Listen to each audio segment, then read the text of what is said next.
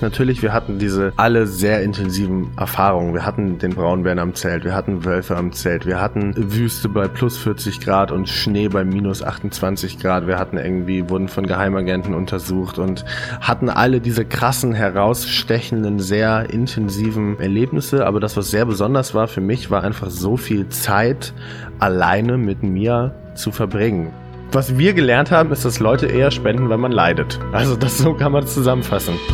Legendäre Grenzgänger und leidenschaftliche Weltenwanderer nehmen uns mit auf ihre Streifzüge und bieten Einblicke in ferne Orte und faszinierende Kulturen. Mit offenen Augen ins Abenteuer. Das ist der Weltwach-Podcast mit Erik Lorenz.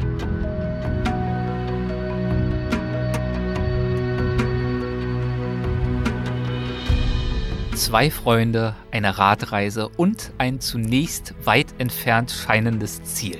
Für ihr Projekt Biking Borders, 15.000 Kilometer für Bildung, sind die Studienabsolventen Nono Konopka und Maximilian Japs von Berlin bis nach Peking geradelt. Und sie haben durch diese Aktion eine Spendenaktion ins Leben gerufen für die Hilfsorganisation Pencils of Promise. Und zwar, um eine Schule in Guatemala errichten zu können was sie auf ihrer abenteuerlichen Fahrradtour nach China erlebt haben und wie es überhaupt zu diesem Vorhaben gekommen ist. Darüber möchte ich heute mit einem von den beiden sprechen, nämlich mit Nono. Nono hat kürzlich ein Buch zur Reise veröffentlicht. Das trägt den Titel Lektionen für ein richtig gutes Leben, wie ich auf einem Biketrip von Berlin nach Peking den Mut fand, meine Träume zu leben. Das erschien bei Random House. Und außerdem ist seit einigen Tagen auch der wirklich sehr empfehlenswerte Film Biking Borders erschienen. Den hat Max gemacht über die die gemeinsame Reise und er ist zu sehen bei Netflix und auch bei Amazon. Ich wünsche euch viel Spaß bei unserem Gespräch und es geht los mit einer kleinen Lesung und die erinnert in gewisser Weise an jenes Erlebnis, von dem uns Claudia Heuermann zu Beginn der vorherigen Folge erzählt hat. Es wird euch bestimmt auffallen. Bitteschön, Nono. Später lag ich mit einem bis zu Hals pochenden Herzen in meinem Schlafsack und bereute meine leichtfertige Aussage bitterlich. Während Max bereits friedlich neben mir döste, hatte ich just in dem Moment, als auch ich das Buch auf meinem E-Reader gegen mein Kissen eintauschen wollte, ein paar Meter hinter unserem Zelt ein kräftiges Rascheln und Rumoren gehört. Erst hatte ich es als Wind im rauschenden Blättern abgetan und mich trotzdem zum Schlafen hingelegt, aber als unter lauten Krachen ein Stück Holz zerbrach, war selbst für mich, der sich nicht besonders gut mit üblichen Waldgeräuschen auskannte, eindeutig, dass sich irgendwas Großes den Weg durch das Gestrüpp bahnen musste. Langsam, um ja keine unnötige Aufmerksamkeit auf mich zu ziehen, richtete ich meinen Oberkörper wieder auf, stützte mich auf meine Ellbogen und blickte konzentriert durch das Mückennetz unseres Zeltes hindurch in die Dämmerung. Da es ein wolkenloser Spätsommertag war und die Nacht noch nicht hereingebrochen war, konnte man die etwa zehn Meter entfernt vor uns liegenden Büsche mit bloßem Auge noch gut erkennen. Alles, was sich allerdings rechts, links und hinter dem Zelt abspielte, lag außerhalb des Sichtfensters des durchsichtigen Mückennetzes. So saß ich wie blind und gelähmt vor Furcht auf meine schmerzenden Ellbogen gelehnt, da und lauschte in die sonst so ruhige Dämmerung, um herauszufinden, was dort vor unserem Zelt sein Unwiesen trieb. Meine Fantasie begann verrückt zu spielen und malte sich die verschiedensten Szenarien aus. Was ist, wenn es wirklich etwas Gefährliches ist? Was machen wir, wenn nun ein Rudel Wölfe oder ein Pack Wildschweine vor unserem Zelt haben? Alle unsere Sachen liegen draußen vor dem Zelt. Wir haben rein gar nichts zur Hand, mit dem wir uns verteidigen könnten. Und sehen tun wir auch nichts. Wenn ein Wildschwein auf das Zelt zurennt, kann ich es im besten Fall noch hören und dann ist es sowieso zu spät. Was machen wir jetzt nur? Ja, und damit herzlich willkommen im Podcast und äh, herzlich willkommen, Nono. Schön, dass du da bist. Ja, vielen Dank für die Einladung. Ich freue mich sehr, mit dir zu sprechen. Ja, vielen Dank fürs Lesen. Und ich würde sagen, wir steigen direkt mal in dieser ja fast schon nervenzerfetzenden Szene ein und ähm, erzähl uns doch mal, wo genau befinden wir uns gerade in dieser Situation, die du da beschrieben bzw. ja aus deinem neuen Buch vorgelesen hast? Wir befinden uns da gerade in Bosnien. Um ganz genau zu sein, befinden wir uns kurz hinter der Grenze von Kroatien nach Bosnien, mhm. ähm, ganz nah am Wasser an der, an der Adriaküste im Dickicht. In einem grünen Zelt befinden wir uns. Ich neben Max liegend auf unseren dünnen Isomatten und draußen vor unserem Zelt. Ähm, ja, etwas Großes, was sich gerade den Weg zu unserem Zelt bahnt. Das ist die Situation, wie ich sie dir bildlich beschreiben würde. Ja, und äh, dieses Rascheln nähert sich und damit äh, spannen sich zunehmend eure Nervenstränge. Ihr habt ja dann durchs Mückengitter versucht zu spähen und versucht, was zu erkennen, hast du ja gerade schon beschrieben. Und ihr habt ja dann irgendwann tatsächlich auch das Tier entdeckt, die Ursache dieses Raschelns, und habt auch festgestellt, um was es sich da eigentlich handelte. Ja, genau. Also es war ein Bär, um mhm. da mal den, den Spoiler ähm, aufzudecken. Also es war ein Bär, den wir da von unserem Zelt hatten. Ja. Und ähm, es war auch ein ganz schön großer Bär. Ich habe jetzt noch nicht so viele Bären gesehen, um ganz ehrlich zu sein, aber ich glaube, selbst wenn er ganz klein gewesen wäre, in dem Moment wäre er mir riesig vorgekommen. Ähm, Hätte man doch und, lieber ein Wildschwein äh, entdeckt, oder? Ja, also de definitiv. Wir hatten einige Tiere, wilde Tiere auf dieser ja 15.000 Kilometer langen Reise an unserem Zelt. Und ähm, das war auf jeden Fall der Moment, wo ich am meisten Furcht oder vielleicht sogar das erste Mal in meinem Leben so wirklich Furcht gefühlt habe. Was war das für ein Moment, als du erkannt hast, dass es sich in der Tat um einen Braunbären handelt? Also, ich kann das ganz schwer wiedergeben, aber es also es ist halt einfach ein Moment von so purem Adrenalin und wirklich Furcht. Also wir haben ja alle Ängste und wir haben ja oft Situationen, in denen wir Angst haben, aber ich persönlich finde es schön zu differenzieren zwischen Angst und Furcht und das war wirklich ein Moment, wo ich einfach nur Furcht hatte. Also wirklich ähm, diese Emotion von okay, was jetzt? Das könnte sein. Ähm, und gar nicht so viel darum. Also es ist ganz schwer, das zu beschreiben, weil alles so schnell passiert und so viel in deinem Körper passiert, dass es nicht so ist wie in einem Film, dass man ähm, sich das vor Augen hält. Du kennst es ja vielleicht auch aus verschiedenen Situationen und man das ganz genau beschreiben kann, sondern es ist einfach ein ganz unwirklicher Moment, wo ganz viel in deinem Kopf vorgeht und gleichzeitig irgendwie auch gar nichts, sehr paradoxerweise. Und dementsprechend schwierig ist es auch, äh, diese Frage zu beantworten, die du gerade gestellt hast. Was jetzt? Äh, wie habt ihr denn dann reagiert? Also wir lagen ja noch da. Mhm. Max hat neben mir geschlafen. Max ist, ähm, werden wir vielleicht äh, gleich nochmal drüber sprechen, ja. mein, mein äh, bester Freund, mit dem ich diese Reise mhm. gemacht habe. Und ich habe ihn dann äh, auch geweckt und meinte, ey, Max, da ist ein Bär. Und dann war er aber auch sofort wach und zwar in 0, nichts und mhm. wirklich wach. Ähm, und wir haben ihn dann wahrscheinlich die richtige Entscheidung. Wir wussten nicht so genau, ähm, wie man damit umgeht. Wir haben ihn dann einfach durch unsere Satteltaschen wühlen lassen. Wir haben diesen Rookie-Fehler gemacht, nämlich unsere Sachen, also unsere Essenssachen einfach draußen liegen lassen, unsere Nudeln, die wir uns gekocht hatten, äh, die Reste in den Topf ja. liegen lassen. Im Bärengebiet ähm, wohlgemerkt. Genau, wohl, ja. wohl bemerkt im Bären- und Wildschweingebiet. Ja. Ähm, und äh, ja, der hat sich dann da durchgewühlt und äh, ist dann irgendwann aus unserem Sichtfeld wieder verschwunden. Wir lagen dann noch da, und haben uns dann nach so, ja, ich kann es schwer sagen, nach ein paar Minuten, ähm, vielleicht nach zehn Minuten, vielleicht nach sieben Minuten, vielleicht auch ein bisschen länger, unsere Schlafsäcke genommen und haben ganz laut Krach gemacht, mhm. ähm, sind zur Straße gerannt und haben dann da auf dem Beton geschlafen bis zum nächsten Tag, haben dann unsere Sachen geholt und sind weitergefahren, ja. Wie leicht oder schwer ist es euch gefallen, euch von dieser Nacht zu erholen? Hat das in irgendeiner Art und Weise Einfluss genommen auf eure weitere Reise? Ja und nein. Also mhm. im ersten Moment ähm, war ich mir ganz sicher, dass wir nie wieder wild campen. Ähm, haben wir dann natürlich zwangsläufig äh, eigentlich drei Tage später direkt wieder gemacht.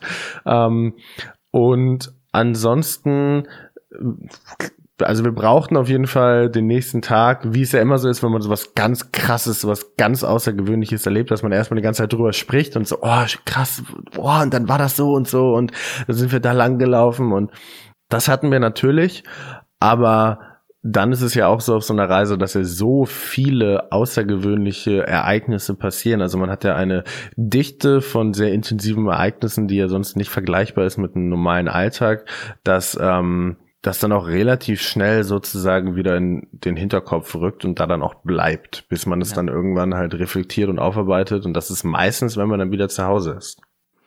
Man sagt ja, aus äh, Fehlern wird man klüger. Du hast ja dieses kleine Fehlverhalten angesprochen, dass ihr eure ganzen Essensvorräte und Reste eben draußen rumliegen habt lassen.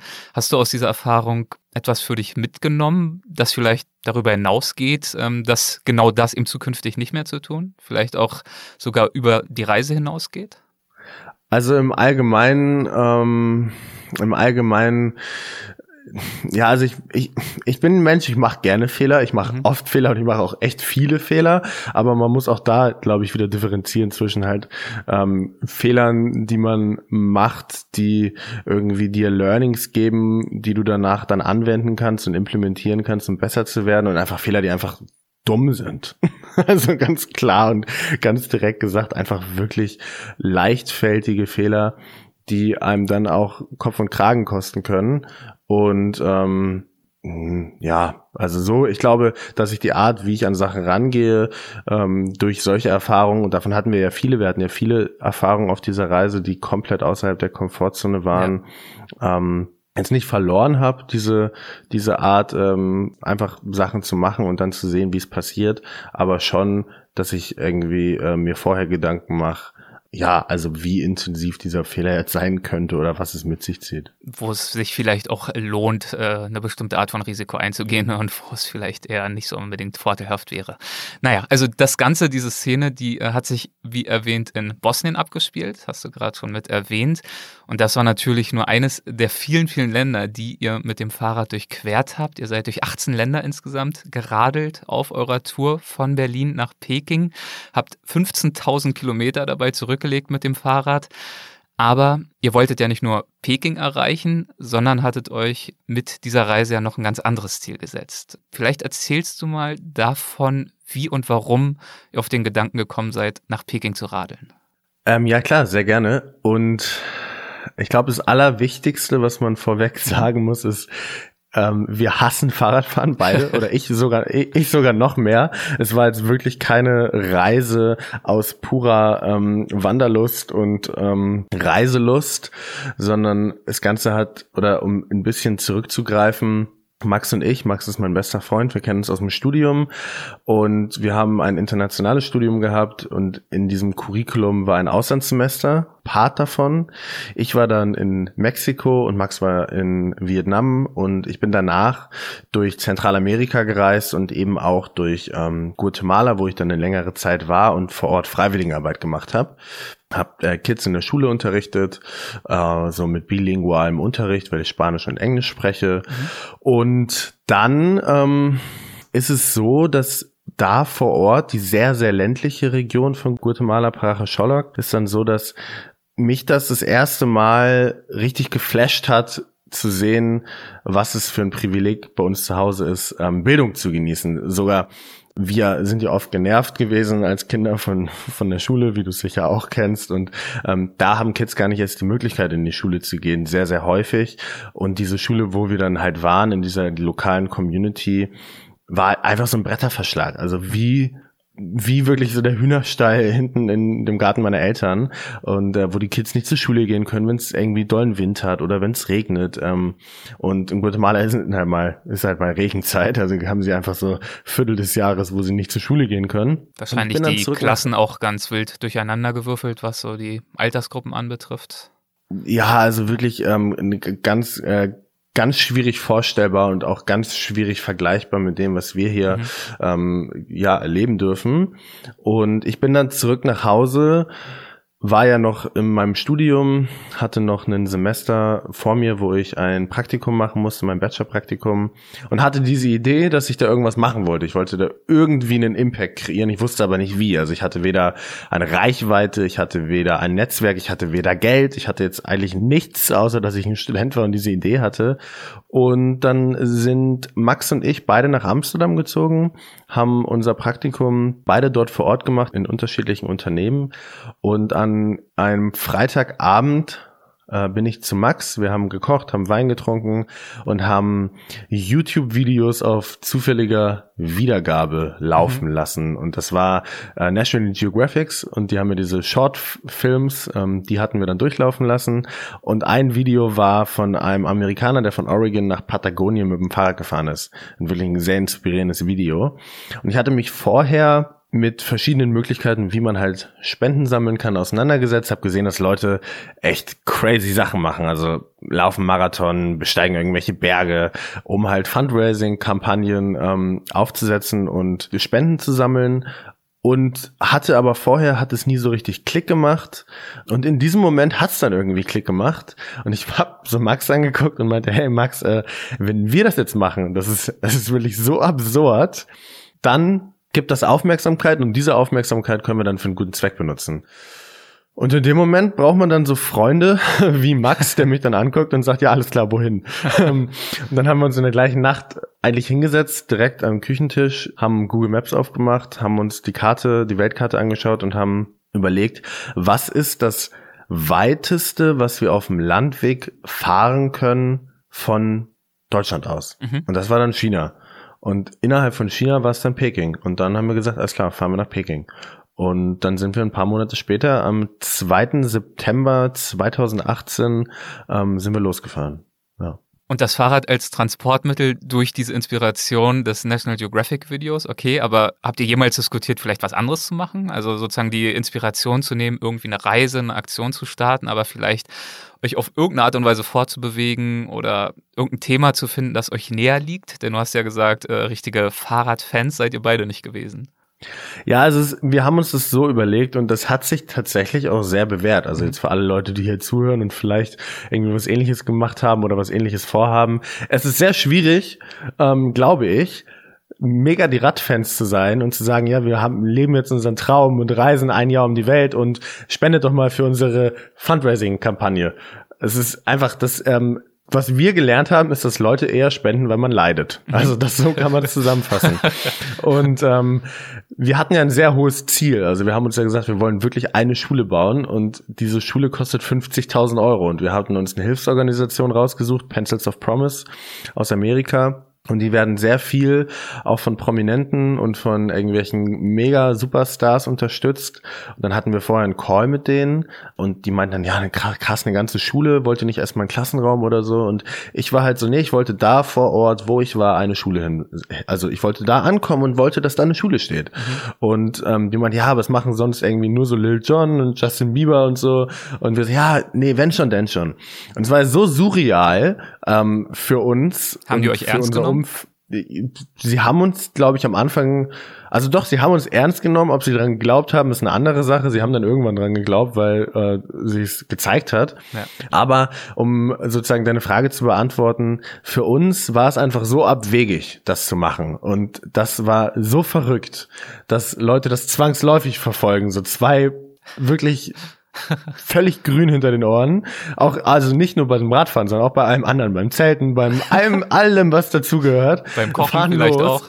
ja, bei, wirklich bei allem. Fahren los, haben ein Ziel, was über 15.000 Kilometer entfernt ist, fahren durch die verrücktesten Länder, fahren durch den Winter, fahren überall lang ähm, und haben halt dann ein Ziel dahinter. Und das hat sehr gut funktioniert. Und ich glaube auch tatsächlich, dass das, ja, ausschlaggebend ist dafür, dass es funktioniert hat und auch wie gut es funktioniert hat, weil es ist ja schon außerordentlich. Ja, also so ein bisschen die Lust am Leid anderer zu bedienen auf eine locker, sympathisch, unterhaltsame Art und Weise. Das sozusagen als Ziel. Und das natürlich über Social Media in allererster Linie, nicht wahr? Das war sozusagen euer Fokus, eure Idee, darüber dann eben die Spenden und die Aufmerksamkeit zu generieren.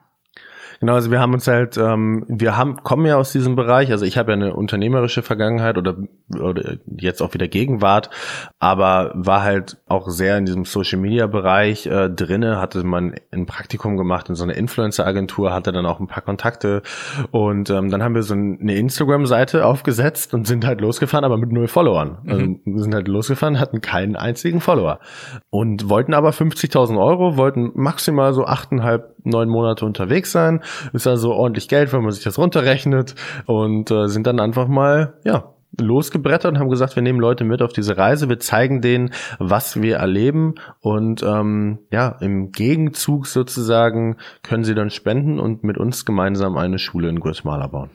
Wie bereitet man sich auf so eine Tour vor, wenn man eigentlich keine wirkliche Ahnung hat von irgendwas, was wichtig ist für so eine Tour?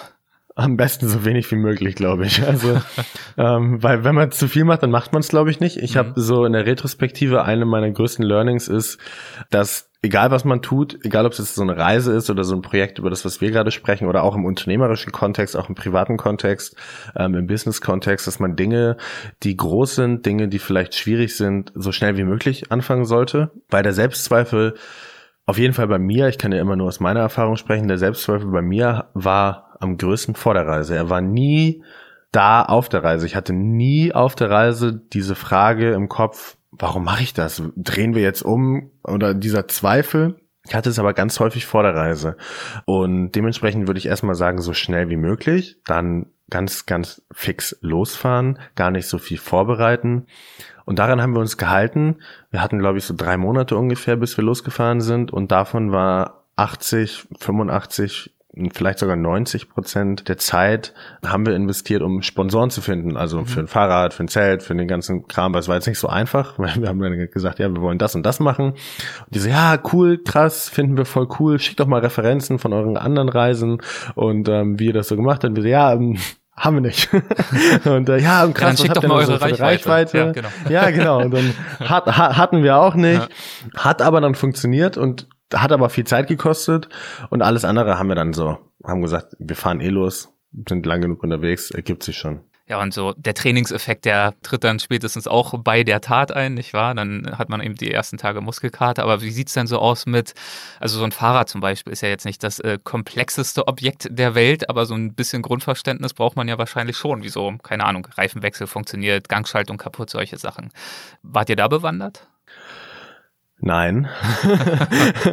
ähm, wir hatten einen so ein, ich glaube, zwei, ähm, zwei Stunden lang, wir wurden von 8bar aus Berlin, der Fahrradmarke, gesponsert und die mhm. haben dann, bevor wir losgefahren sind, wirklich so eine Woche vorher so zwei Stunden mit uns einen Crashkurs gemacht, so, so wechselt ihr den Reifen, so, da könnt ihr jetzt irgendwie die Kette wechseln, solche Sachen, ja. wirklich die absoluten Basics. Und dann haben wir gedacht, alles andere, ja, finden wir zur Not einen Fahrradshop on the way und hat sich auch bewährt, aber ich kann auch immer noch nicht so guten Reifen wechseln, um ganz ehrlich zu sein. Das hat meistens Max gemacht. Muss ich hier beschämt gute Seele. zugeben.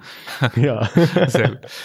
Wie, du hast gerade schon gesagt, also die Selbstzweifel, die waren eigentlich vor dem Start am größten. Wie ging es dir denn dann kurz vor dem Aufbruch oder am Tag des Aufbruchs? Wie hast du diesen, diese, diese letzten Stunden davor und den Abschied erlebt? Es war sehr gemischt. Es Ding dabei ist, ist, wenn man etwas so Großes vorhat, was so unwahrscheinlich sieht und man erzählt es Menschen. Wir hatten diese Situation, wo wir ein Radio-Interview gegeben haben bei einem Berliner Sender und das war super nett, es war eine Aufzeichnung, nicht live, es war super, super nett und ähm, haben danach dann noch einen Kaffee auf dem Balkon mit dem Moderator geführt, äh, getrunken und noch ein Gespräch geführt und er meinte so, ja, wenn es irgendwer schafft, dann ihr, so nach dem Motto. Und dann kam es am nächsten Tag, wir haben es angehört und hat dann in der Anmoderation gesagt, ja, jugendlicher Leichtsinn und äh, die kommen nicht mal raus aus Deutschland. Und weißt du, in solchen Situationen, das schürt natürlich Selbstzweifel. Der war auf jeden Fall schon da. Und an diesem Tag war dann aber, also an dem Tag der Abreise war es dann schon so ein Mix von Gefühlen. Also erstmal war ich stolz, dass wir überhaupt an diesen Punkt gekommen sind, dass wir sagen, wir haben, es war schon viel Arbeit, auch diese Sponsoren zu finden und diese Selbstzweifelphase zu ähm, überwinden. Also ich hatte da auch einen gewissen Stolz, hatte auch eine krasse Vorfreude auf das Abenteuer und alles, was uns da bevorsteht, hatte auch einfach echt Angst und ähm, ja, Trauer war natürlich auch dabei, Freunde, Familie so lange nicht zu sehen und Zweifel für das, was wir davor hatten, natürlich auch, ja. Wie sah dann die Eingewöhnung aus an das Leben unterwegs und auf dem Fahrrad? Wie, wie ging es euch in den ersten Tagen? Es ist nicht so schlimm gewesen, wie man es vermuten mag, um ehrlich zu sein. Also die, ich glaube, mit häufigste Frage, die uns dann auf, in Interviews gestellt wurde, ist so, ja, wie ging's dann euren Hintern und der Muskelkater und war das nicht schrecklich und konntet ihr euch noch bewegen? Es war gar nicht so doll. Also natürlich hat man dann Schmerzen in den Beinen irgendwann, wenn man von 0 auf 100 sozusagen jeden Tag 80 Kilometer Fahrrad fährt mit 60 Kilogramm schweren Satteltaschen und Fahrrädern. Aber es war jetzt nicht so dramatisch. Das erste Mal, dass es dann wirklich anstrengend wurde, war dann Österreich und Berge. Mhm. Das war dann, ja, das war dann schon herausfordernd. Aber auch das, also ich meine, ja. Das ist so das, das Körperliche, aber es war ja auch äh, grundsätzlich eine völlige Umstellung, was so deinen normalen Lebensalltag anbetrifft. Ne? Also dieses ständige Draußensein, die Natur, das Camping, das natürlich auch das Radfahren. Wie hast du das erlebt? Also einfach diese komplette Veränderung deines alltäglichen Lebens, dann auch auf so einer Reise tritt ja nach ein paar Tagen, nach ein paar Wochen eine neue Art von Alltag ein.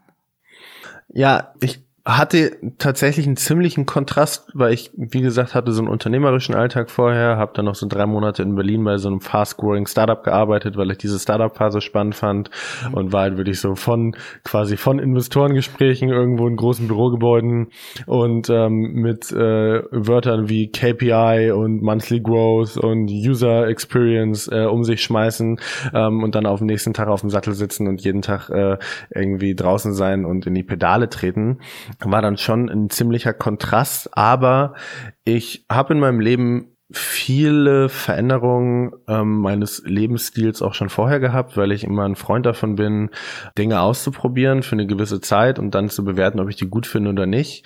Und es ist oft so, dass ich Veränderungen bewusst herbeiführe und probiere sozusagen beide Seiten des Spektrums abzudecken mhm. und das auf sehr intensive Art und Weise. Also einmal krass auszuschlafen und sehr spät ins Bett zu gehen und einmal übertrieben früh, aber dann nicht irgendwie, okay, ich mache jetzt mal von 10 auf 7, sondern dann von 10 auf 4.30 Uhr, um wirklich die komplett andere Seite des Spektrums abzudecken und um dann auch besser zu bewerten können, was von beiden gefällt mir besser. Und irgendwo in der Mitte pendelt es sich dann ein.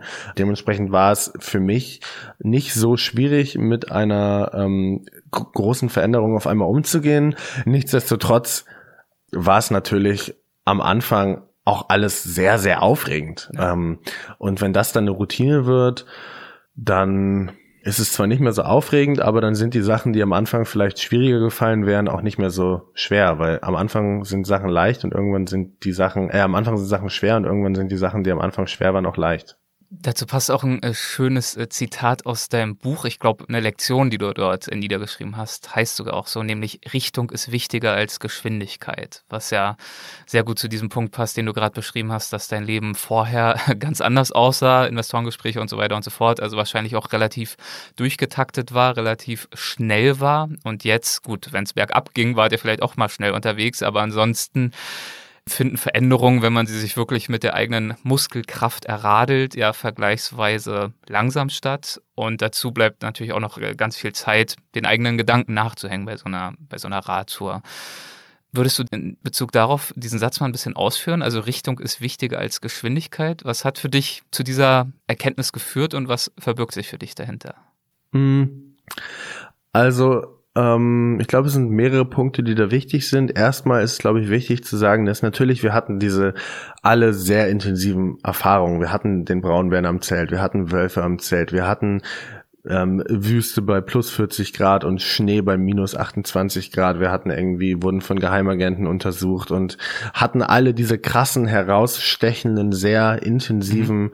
ähm, Erlebnisse. Aber das, was sehr besonders war für mich, war einfach so viel Zeit alleine mit mir zu verbringen, weil wir fahren hier nicht auf einer Radreise durchgehend nebeneinander her und unterhalten uns, auch wenn das so die Vorstellung sein mag, sondern eigentlich ist es so, dass 99 Prozent der Zeit du fährst alleine auf deinem Rad und bist mit dir und bist auch unabgelenkt mit dir, weil deine Hände sind am Lenker, du hast kein Smartphone in der Hand, du guckst geradeaus, du hast so eine meditative Grundstimmung, weil du mental zwar da sein musst, um dieser weißen Linie zu folgen und nicht nach links vor die LKWs zu ziehen, aber auch nicht so doll ausgelastet bist, dass du nicht über Fragen nachdenken könntest. Und so hatte ich sehr viel Zeit, mir über so die größeren Fragen, die ich mir gestellt habe, oder auch die größeren Fragen, die, wie ich glaube, wir uns fast alle irgendwann stellen, nachzudenken.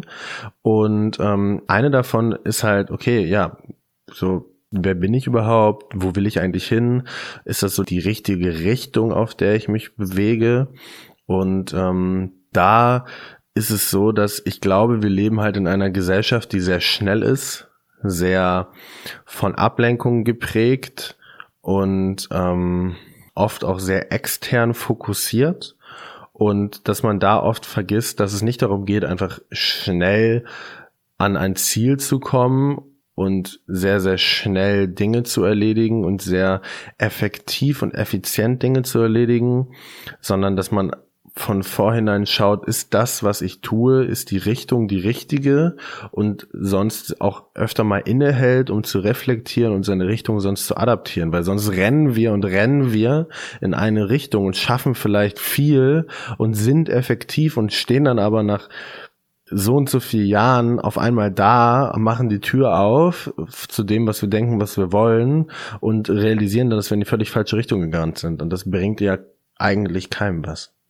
Ja, dieses Innehalten ist ja etwas, das du durchaus schon häufiger versucht hast, in deinem Leben zu berücksichtigen. Ähm, ich erinnere mich auch gelesen zu haben, dass du auch mal in Thailand in einem äh, Schweigekloster warst. Also daran sieht man ja, dass du zumindest versuchst, vielleicht auf eine bestimmte Weise in deinem Alltag, im Kleinen, aber dann auch alle paar Jahre zumindest mal im Größeren äh, Zeit zu schaffen und auch geistigen Freiraum zu schaffen, dir solche Fragen zu stellen.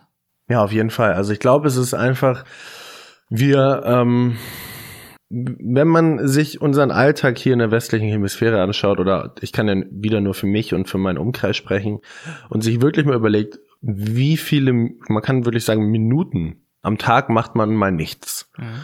Wie viele Minuten am Tag ist man mal mit sich selbst? Wie viele Minuten am Tag hat man mal Stille und gibt sich Zeit und gibt sich Zeit, über das nachzudenken, was gerade passiert? Dann ist es an einer Hand abzählbar. Also es ist vielleicht äh, mal beim Laufen, wenn man dann keine Musik oder Podcast hört, es ist vielleicht mal beim Duschen und vielleicht mal kurz vorm Einschlafen.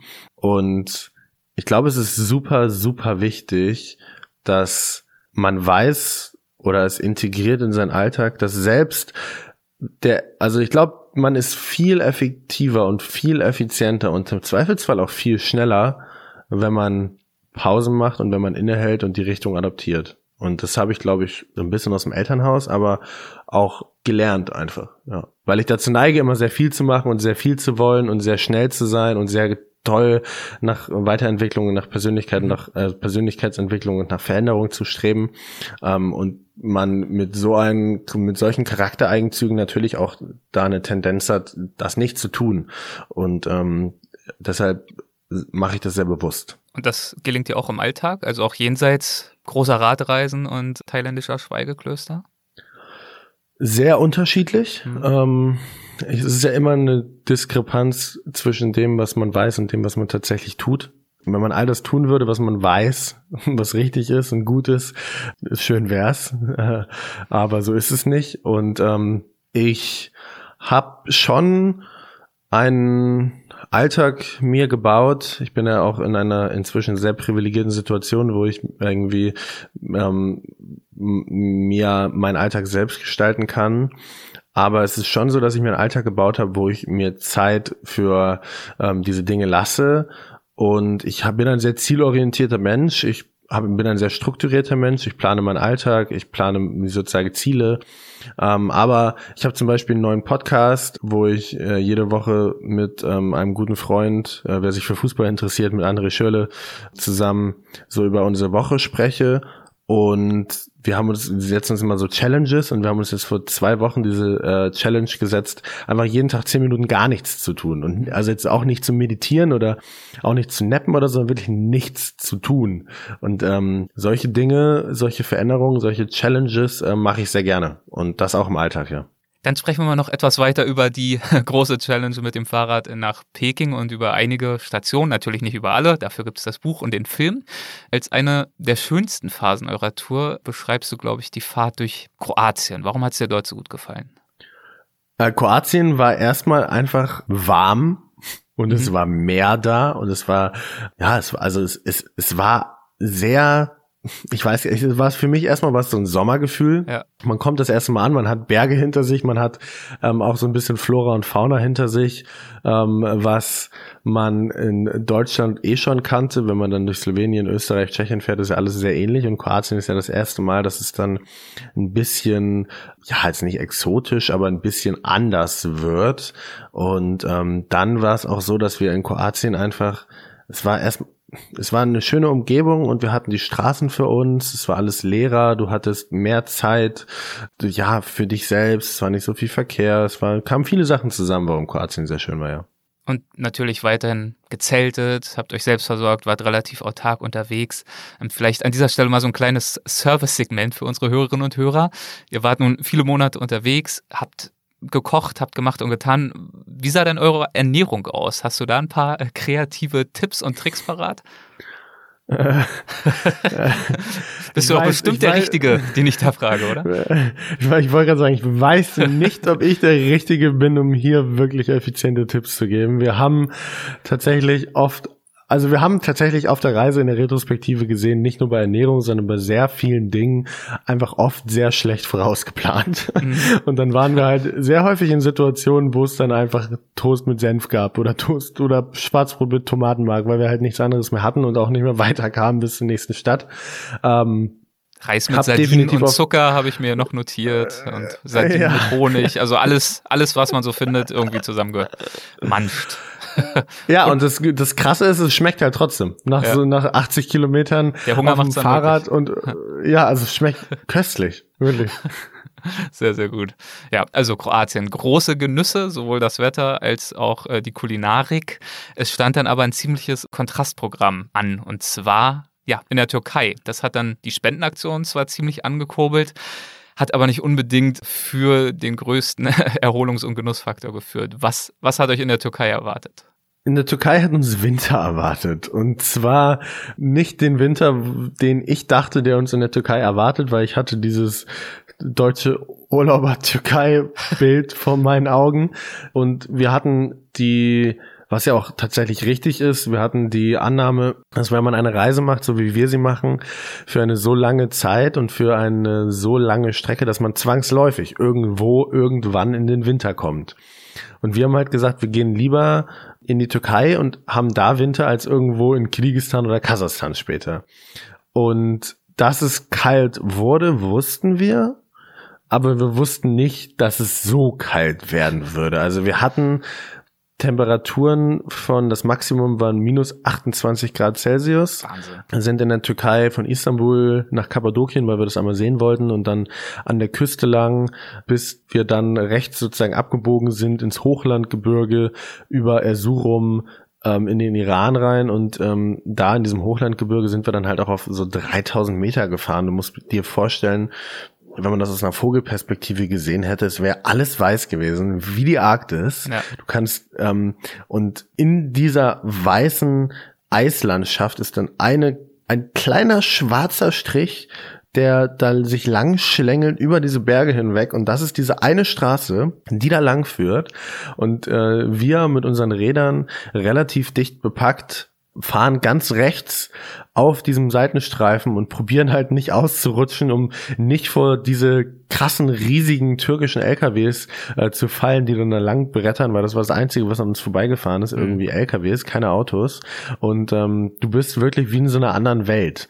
Und es ist so kalt, dass deine Wimpern gefrieren, deine Augenbrauen gefrieren, deine Kopfhörer gehen kaputt. Es ist wirklich zu kalt, um Rad zu fahren.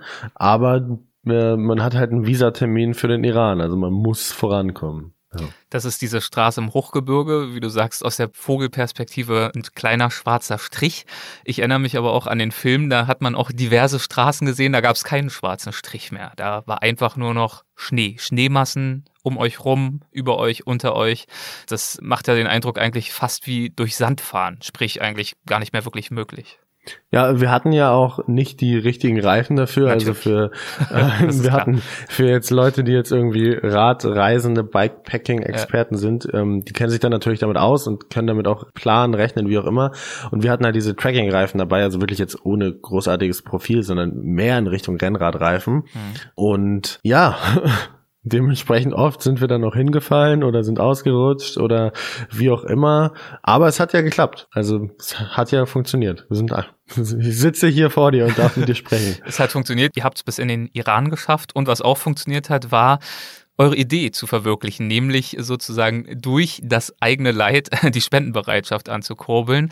Und in der Tat habt ihr ja dann, ja, tatsächlich einige Zeit später dieses Ziel von 50.000 Euro erreicht, also schon während eurer Tour, deutlich früher als erwartet. Kannst du dich an diesen Moment erinnern, als du sozusagen wahrscheinlich irgendwie mit einem Blick aufs Smartphone irgendwann realisiert hast, ihr habt es tatsächlich geschafft?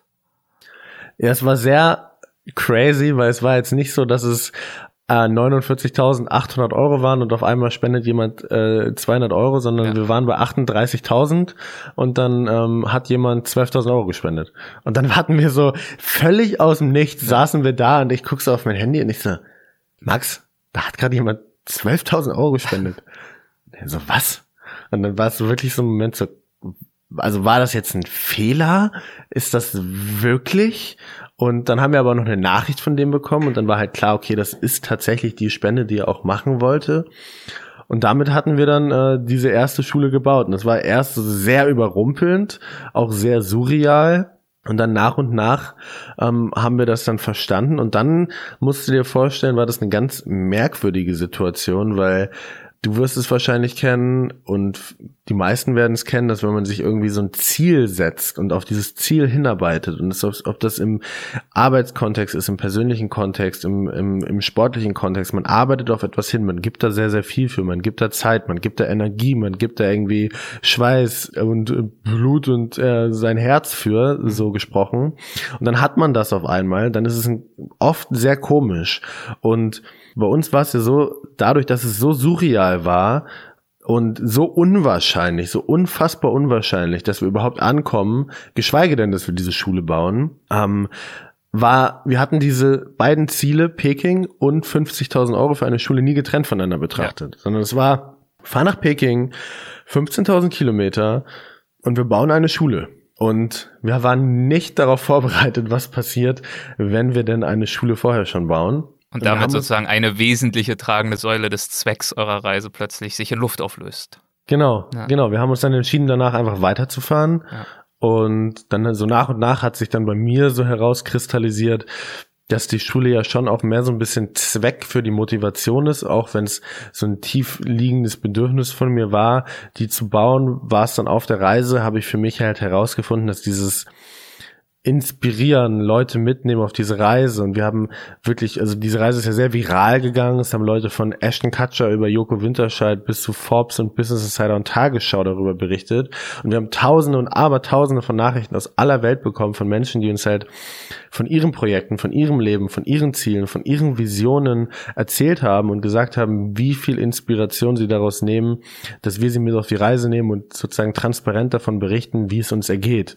Und das war etwas, was ich aber erst danach sozusagen gecheckt habe, dass das das, das war, was war. mich angetrieben ja. hat. Und dass das das war, worauf ich auch zurückgreifen konnte, wenn wir irgendwo waren und es war kalt oder matschig oder dunkel oder einfach nur hart.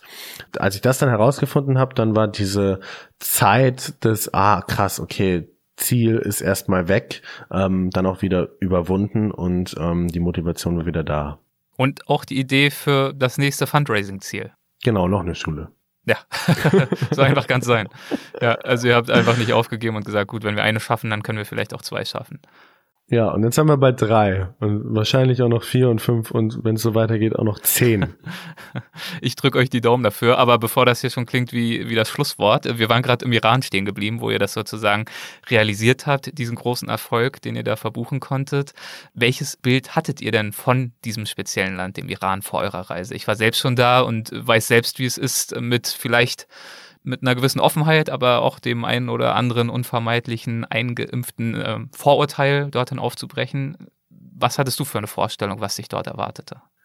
Es war sehr zwiegespalten, weil natürlich wir alle denken in Schubladen, das lässt sich ja gar nicht vermeiden, einfach, äh, es ist einfach so und dieses Bild, mit dem wir aufwachsen von ähm, dem Iran, ist ja sehr durch unsere Medien geprägt und einfach zwangsläufig sehr negativ und für die Reise hatten wir uns dann natürlich aber auch mit Blogs auseinandergesetzt und Sachen gelesen von Reisenden durch den Iran und hatten auch von dieser Gastfreundschaft gehört und waren so ein bisschen auch darauf vorbereitet, aber wie intensiv es dann wurde, also wie unfassbar herzlich und offen und zuvorkommt und echt diese Menschen uns begegnet sind und uns entgegengekommen sind, darauf waren wir nicht vorbereitet. Also es hat alles übertroffen, was wir vorher gedacht hatten. Und klar ist dieses Land zweigespalten zu betrachten und ich differenziere einfach sehr gern zwischen Land und Leute.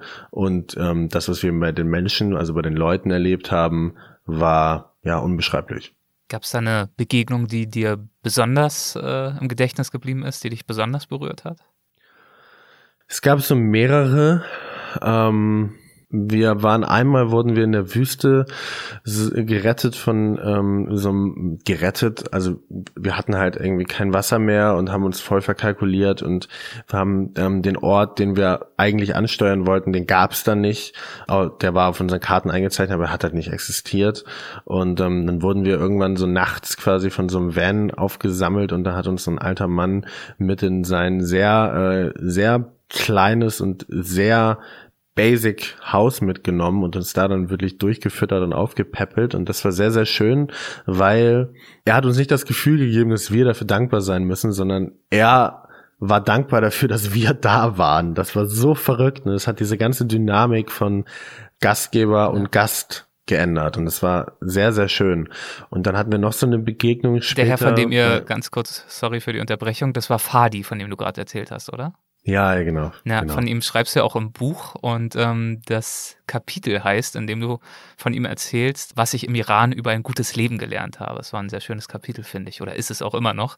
Was hast du denn für dich aus dieser Begegnung gezogen oder inwiefern hat sie dir vielleicht auch tatsächlich dabei geholfen, zumindest deine Vorstellung von dem, was ein gutes Leben ist, um ein paar Nuancen zu erweitern? Also ich glaube, dass es sehr viel um Dankbarkeit geht. Also ich glaube, bei allem, was wir tun, geht es generell sehr, sehr viel um, ähm, wie wir Fremden entgegenkommen und wie wir, also uns unser Privilegien bewusst sein und die uns nicht davon irgendwie ähm, unsere Dankbarkeit für den Moment und für, für Menschen und unsere Umgebung nicht an externe und Materialien zu knüpfen, sondern mehr an dem, was uns widerfährt und wie Menschen mit uns umgehen. Und ähm, das war so intensiv, wie er quasi uns nicht wie ein Fremder, sondern wie, wie Freunde behandelt hat. Mhm. Und das hat sehr viel in dem Moment mit mir gemacht. Also es war äh, sehr, sehr schön, das, ähm, das so zu erleben. Ja. Und ich hatte dich aber unterbrochen. Ähm, genau, äh, äh, und dann hatten wir noch eine Begegnung. Ja. Das war ein bisschen später und das sieht man in den Filmen zum Beispiel nicht, in dem Netflix-Film. Aber meine Eltern, also meine Mama und mein Stiefvater waren für ungefähr, ich glaube, zwei Wochen mit uns mit und hatten ihre Räder mitgebracht, sind uns mit, äh, mit uns mit auf diese Reise gekommen im Iran. Und auch mit denen wurden wir dann eingeladen und ach, die Leute haben so ihr Essen und ihr Leben quasi mit uns geteilt. Und ähm, dann waren wir eingeladen bei einer größeren Familie auf dem Weg nach Mashhad. Und ich habe dieses Bild vor Augen, wie wir auf so diesem Teppich sitzen und alle zusammen, bestimmt so mit 15, 20 Mann dann speisen zu Abendessen. Und meine Mutter sitzt neben unserem Gastgeber, der wiederum neben seiner Mutter sitzt. Und dadurch, dass ich ja ein sehr unternehmerisches, internationales Leben geführt hatte, sehr viel unterwegs war, immer sehr viel zu tun habe oder auch hatte vor allem, habe ich meine Mutter einfach nicht oft gesehen. Also ich habe sie wirklich so zweimal im Jahr vielleicht gesehen im Schnitt. Mhm. Und es war immer so, meine Mutter ist jetzt 55 und dann so, ja gut, es sind ja noch, also natürlich jetzt keine Prophezeiung, aber so 30 Jahre nach dem Motto, ist ja noch eine lange Zeit, ist ja noch alle Zeit der Welt. Und ähm, aber als ich jetzt so einen krassen Vergleich gesehen habe und gesehen habe, wie oft er seine Mutter sieht und wie oft ich meine Mutter sehe, ist mir so das sehr bewusst geworden, dass es viel mehr Sinn macht, in ganzen Ereignissen zu denken. Also zu denken, okay, noch 30 Jahre, ich sehe sie zweimal pro Jahr, ich sehe sie 60 Mal. Und das ändert die Wahrnehmung von Zeit und wie man differenziert zwischen Dingen, die dringlich sind und die wichtig sind, extrem. Mhm. Und wie man Prioritäten setzt. Und das ist mir in diesem Moment bei dieser Family einfach wirklich durch dieses Nebeneinander sitzen und diese Situation beobachten klar geworden. Und das war ziemlich intensiv, ja. Das nächste Land, das ihr passieren musstet, war Turkmenistan. Und das hat euch ja vor ja, eine ganz äh, besonders sportliche Herausforderung gestellt. Welche war das?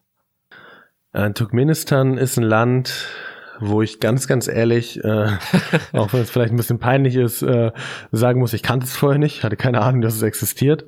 Und das hat auch einen Grund, weil Turkmenistan einfach ein Land ist, was jetzt auch nicht unbedingt äh, super viele Touristen da haben möchte. 7000 sind es, glaube ich, pro Jahr, sagt er im Film. Ja, es ist ja, wirklich also un unwahrscheinlich, ja, sehr, sehr überschaubar. Und ähm, man bekommt eigentlich nur ein Transitvisa und selbst das mit einer 50-50 Chance. Und dieses Transitvisa sind fünf Tage auf einer vorgegebenen Route mit Militär-Checkpoints durch dieses Land hindurch. Und das sind ungefähr so 600 Kilometer, wenn ich mich richtig erinnere. Und wir waren ja vorher nie so mehr als 100 Kilometer gefahren, hatten dann quasi 500 Kilometer geradeaus durch die Wüste mit vollbepackten Rädern, mit noch vollbepackteren Rädern als sonst, weil man ja sehr viel dabei haben muss, ähm, vor uns, um das in Zeit zu schaffen. Und ähm, das war so ein bisschen das, was uns da so bevorstand. Also ihr würdet wirklich jeden einzelnen Tag eure bisher weiteste Tagesetappe übertreffen müssen für diese gesamte Woche oder diese gesamten fünf Tage. Ja, ja, genau. Das, das war so ordentlich. der Status quo. Ja, ja. Ich äh, finde es ja äh, königlich, sieht man auch im Film, ähm, wie ihr damit umgegangen seid, wie ihr versucht habt, sozusagen die äh, Bedingungen, die Rahmenbedingungen zu optimieren, äh, schon angefangen von der Nacht vorher, vor der Einreise in dieses Land. Ja, genau. Wir haben einfach unser Zelt an der Grenze, wirklich neben dem Grenzeingang auf dem Beton also aufgeschlagen. An, also wenn du sagst an der Grenze, dann heißt das nicht im Ort bei der Grenze, sondern quasi einen Meter entfernt vom Grenztor auf dem Bürgersteig. Einfach Zelt hingestellt, fertig. Genau, also wir haben unser und wir haben die Schnur unseres Zeltes tatsächlich an der Grenzmauer festgemacht an der einen Seite. So nah an der Grenze ja. war es, ähm, um da Zeit zu optimieren, wie du schon gesagt hast, ja. Und dann sozusagen komplett durchstarten zu können. Aber äh, ja, ganz so gut lief es ja dann leider doch nicht. Äh, nee, ähm, es war dann so, dass ich bin wirklich bei Gott nicht zimperlich, was so körperliche Befindlichkeiten angeht. Mhm. Und es war dann aber so, dass irgendwann zum Ende des ersten Tages hin, zu Nachmittag hin, äh, ich sehr krasse Bauchschmerzen bekomme. Also wirklich so sehr intensive. Also wirklich, wirklich, dass es weh tut und nicht dass einfach nur, dass es unangenehm ist. Und gleichzeitig auch Fieber und Schwindel und Schweißausbrüche und ähm, wir sind dann trotzdem noch weitergefahren, hatten dann, glaube ich, auch so 85, 90 Kilometer oder so geschafft. Ich weiß es gar nicht mehr. Hatten unser Zelt dann aufgeschlagen und ich, ich wusste, ich hab's mir schon gedacht. In der Nacht hat sich dann nur noch bewährt. Ich habe dann angefangen zu spucken und ähm, ich so, ey, Max, ich kann nicht, ich muss ins Krankenhaus. Es geht einfach gar nichts mehr. Und dann ist es ein Moment, den man sich sehr gut versinnbildlichen kann. Du musst dir vorstellen, du bist in einem Land, wo kein Mensch deine Sprache spricht Du hast 20 Dollar dabei, weil du denkst, du ballerst da sowieso nur durch, bis fünf Tage da, hast alles dabei. Es gibt aber keine Visa und keine Mastercard-Automaten. Du hast also wirklich nur 20 Dollar. Du hast kein Internet, du hast keinen Empfang. Die nächste Stadt ist irgendwie 80, 90 Kilometer in die Richtung. Es fährt fast kein Auto an dir vorbei, weil die in diesem, du bist nah an der Grenze, die nächste Stadt kommt erst noch. Die, Turkmen, die Turkmenen verlassen ihr Land jetzt nicht besonders häufig. Du bist also wirklich mitten im Nirgendwo, kannst keinen anrufen, hast keine Ahnung, wie du hier wegkommst, kannst dich nicht verständigen und dir geht's so schlecht, dass du am liebsten einfach nur in deinem Bett oder in einem Krankenhausbett liegen wollen würdest. Und in dieser Situation habe ich mich dann befunden. Und mit der tickenden äh, Uhr im Kopf, äh, dass ihr sozusagen ja diesen äh, kleinen und nicht üppig bemessenen äh, Countdown noch äh, dazu hattet. Genau, wir ja. mussten halt dann auch noch das Land verlassen. Ja, ja. Und ähm, dann sind wir mehrere Kilometer, 30, 40, ich weiß es nicht mehr genau, ähm, trotzdem noch Fahrrad gefahren und mir ging es wirklich, wirklich schlecht. Bei jedem Schritt in die Pedale ging es mir schlechter und schlechter. Und dann sind wir per Anhalter mit den verrücktesten Fahrzeugen neun Stunden lang in diese Stadt getrampt und mussten immer umladen und unsere Fahrräder festschnallen und kamen dann da an und dann war das ein Krankenhaus. Es war dann einigermaßen okay, da war ich dann happy. Aber es war auch schon komisch. Also die Krankenschwester hatte dann keinen Mantel an, sondern äh, sie hatte dann, also kein Kittel, sondern hatte dann so einen blauen Bademantel an und keiner hat uns verstanden und wir konnten uns auch nicht verständigen. Es gab kein Google Translator, es gab gar nichts. Und dann kam aber nach 20 Minuten oder so zwei Geheimagenten, ähm, Regierungsmitarbeiter und haben halt uns, uns kontrolliert, weil wir abseits von der Route waren. Mhm. Und haben dann uns getrennt und haben gesagt, ey, du kommst jetzt mit und äh, wir bringen dich woanders hin. Und das aber mit mehr mit Gesten, weil sie ja auch kein Englisch gesprochen haben. Und dann ist da relativ viel passiert, was man im Film auch nicht sieht. Also ich bin dann quasi in so einem in einer schwarzen Ladefläche von so einem Sowjet-Van irgendwie 20 Minuten lang ohne ohne eine Bank einfach nur in so einer musste ich mich hinsetzen und wurde dann irgendwo weggefahren und war mir relativ sicher, wir fahren überall hin, aber nicht ins Krankenhaus. Ähm, sind dann aber echt ins Krankenhaus gefahren, aber nicht in so ein Krankenhaus, wie man sich das vorstellt, sondern ich, ich kann das kaum in Worte fassen. Also wirklich so eine Zeitreise, 60 Jahre zurück, so ein kleiner Schuppen ähm, mit, also so basic, mehr geht gar nicht und ganz, ganz unangenehme Situation. Und dann habe ich dann drei Spritzen bekommen von weiß ich nicht, was es war, weiß ich auch immer noch nicht, weil die Medikamente alle auf Russisch waren. Keiner hat meine Sprache gesprochen. Dann wurden wir zurückgebracht, am nächsten Tag noch zur Straße begleitet und äh, sind dann auch noch weiter per Anhalter gefahren, äh, weil es mir ging, mir ging's besser, aber auch immer noch nicht gut. Und dann bin ich in Usbekistan dann ins die internationale Klinik gegangen, ja. Und wurde es dann so langsam wieder aufgepäppelt. Also das äh, war wahrscheinlich so der Tiefpunkt, diese Etappe, oder? Also diese neun Stunden, dieser Tag, äh, auch im Film sieht man es ja, ähm, das muss grauenvoll gewesen sein. Ja, es war nicht viel Spaß, das ja. kann ich sagen, ja. ja. Gab es denn grundsätzlich Situationen, wenn du sagst, nicht viel Spaß, ähm, wo du dir wirklich trotz dieser ganzen tollen Geschichte mit den Schulen, der Bildung und so weiter, wo du dir einfach trotzdem die Sinnfrage gestellt hast und gesagt hast, meine Güte, warum bin ich jetzt hier und nicht irgendwo, wo es schön und warm und gemütlich und komfortabel ist? Oder hast du es immer geschafft, Eigentlich diese Motivation hochzuhalten? eigentlich nur in diesem Moment, als wir diese, also als wir die erste Schule gebaut hatten. Ähm, hm. Und das ist auch das, was, also klar, ich habe auch am Anfang gesagt, Leute spenden, wenn man leidet, aber in diesem Moment, und das ist das Verrückte, in der Retrospektive sieht das immer aus wie Leiden und es sieht aus wie, als würde man sozusagen sich opfern und die eine schlimme Zeit haben. Aber in dem Moment kam es mir nicht so vor. Es kam mir nie so vor. Es kam mir nie so vor, als würden wir irgendwas machen und uns aufopfern für andere, sondern es war immer einfach auch ein Abenteuer und es war immer lohnenswert, das zu tun. Und es war nie so, als würden ich jetzt leiden dafür, was ich tue. Das, das ist es nicht. Also so, so groß möchte ich jetzt da nicht uns darstellen, ja. sondern es war wirklich auch einfach, ähm, in dem Moment kam es nicht so vor, als würden wir jetzt sagen, okay, wir geben uns jetzt hier alles auf und rackern uns hier ab, nur damit Kinder in die Schule gehen können. Nein, natürlich. Ihr habt ja auch ein Moment, Privileg gelebt sozusagen, ne? Das machen Absolut. Ja. Diese Reise ist ein pures Privileg, egal wie hart es war muss ähm, man sich natürlich auch erstmal erlauben können, 267 Tage um die Welt zu fahren. Also ganz, ganz klar. Und äh, dieses um die Welt fahren hat euch schlussendlich über viele weitere Abenteuer, die es wie gesagt im Netflix-Film zu sehen gibt oder auch im Buch nachzulesen gilt, ähm, haben euch bis nach Peking geführt, bis an den Tiananmen-Platz. Nimm uns mal mit in diesen Moment. Wie, wie, wie habt ihr euch gefühlt, nach dieser langen Zeit dort dann anzukommen? Ganz ehrlich, nicht so besonders. Mhm. also, weil es kam ja auch nicht ähm, wirklich überraschend, ne? nee, es war also wir hatten in China auch nicht mehr so viel Bock dass man sieht es auch im Film, dass China nicht so doll behandelt wird. Und das liegt aber zum größten Teil daran, dass wir auch einfach nicht mehr so viel gefilmt hatten, weil wir hatten einfach keine Kraft mehr. Wir wollten einfach ankommen. Ja. Und diese Herausforderung dann nochmal anzuhalten und nochmal die Kamera aufzustellen und ähm, das hatten wir dann nicht mehr, genau. Ja. Und, und das haben wir ja die ganze Zeit gemacht, weil wir ja diese Vlogs gemacht haben, um Spenden zu sammeln unterwegs. Wir haben sie nicht gemacht, weil wir diesen Film machen wollten, sondern wir hatten dann einfach so viel Filmmaterial, als wir da waren von dieser Spendenkampagne. Aber in China es war eh klar, dass wir die zweite Schule noch bauen. Da war so viel Aufmerksamkeit, da war so ein Hype um dieses Projekt herum, dass wir, wir haben diese Motivation nicht mehr gefunden. Und als wir dann in Peking ankamen, es ging ja nicht um Peking. Es ging ja nie um Peking. Und dann war dieser Moment, es war so, ja, alles klar, Peking. Und dann haben wir, waren, wir waren fünf Tage da, wir haben krass gefeiert, haben irgendwie Peking-Ente gegessen, alles, was man machen muss und ja. sind dann von da nach Guatemala geflogen. Ja nach Guatemala. Was hat euch ja. dort erwartet? Ich kann es mir natürlich schon denken, aber erzähl mal.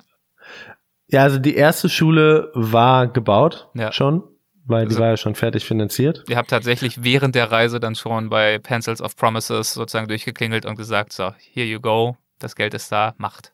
Genau, die sehen das ja immer automatisch. Also die haben okay. ja dann auch ja. ihre Fundraising-Seite ja. und äh, wir waren dann auch mit dem Kontakt und die haben das ja natürlich auch auf Instagram ja. verfolgt und dementsprechend konnten sie damit das ja auch dann auch planen und mhm. rechnen mhm. und ähm, dann war diese Schule schon gebaut, die war schon im Betrieb, als wir angekommen sind wow. und ähm, Das war sehr besonders.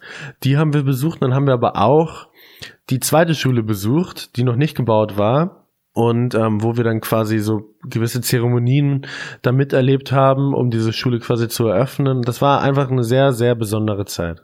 Ja, ihr wurde dort ja wirklich als, zu Recht natürlich auch, als Ehrengäste begrüßt. Es gab die Zeremonie, die Kinder haben euch freudig begrüßt, äh, haben gefeiert. Wie, wie, wie war das? Beschreib das mal. Also zu sehen, dass diese fixe Idee, die du Jahre zuvor, ein paar wenige Jahre zuvor gehabt hattest, dort in Guatemala, was aus dieser Idee jetzt wirklich geworden ist.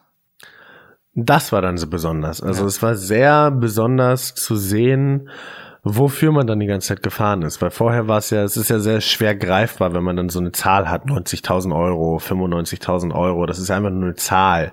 Aber wenn man dann da ist und man sieht einfach ein großes Gebäude und das ist ja nicht nur die Schule, sondern es ein, eine Schule kann ja jeder irgendwo hinstellen, es ist einfach nur ein Gebäude. Aber diese, die Pencils of Promise, deshalb haben wir sie damals auch ausgewählt, hat ja einen sehr nachhaltigen Approach, wie sie damit umgeht und dass sie dann doch direkt in Betrieb genommen wird und da auch wirklich gebraucht wird und das garantiert ist, wie lange sie im Betrieb ist. Und als wir angekommen sind, gesehen haben, okay, da sind jetzt irgendwie jetzt schon hunderte von Kids, die da Jahr für Jahr in die Schule gehen können und da lernen können.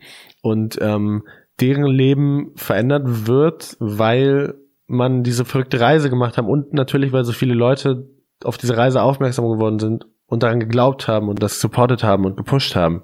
Und das war dann sehr greifbar. Ja. Und das war dann sehr direkt vor unseren Augen und dementsprechend auch einfach sehr intensiv.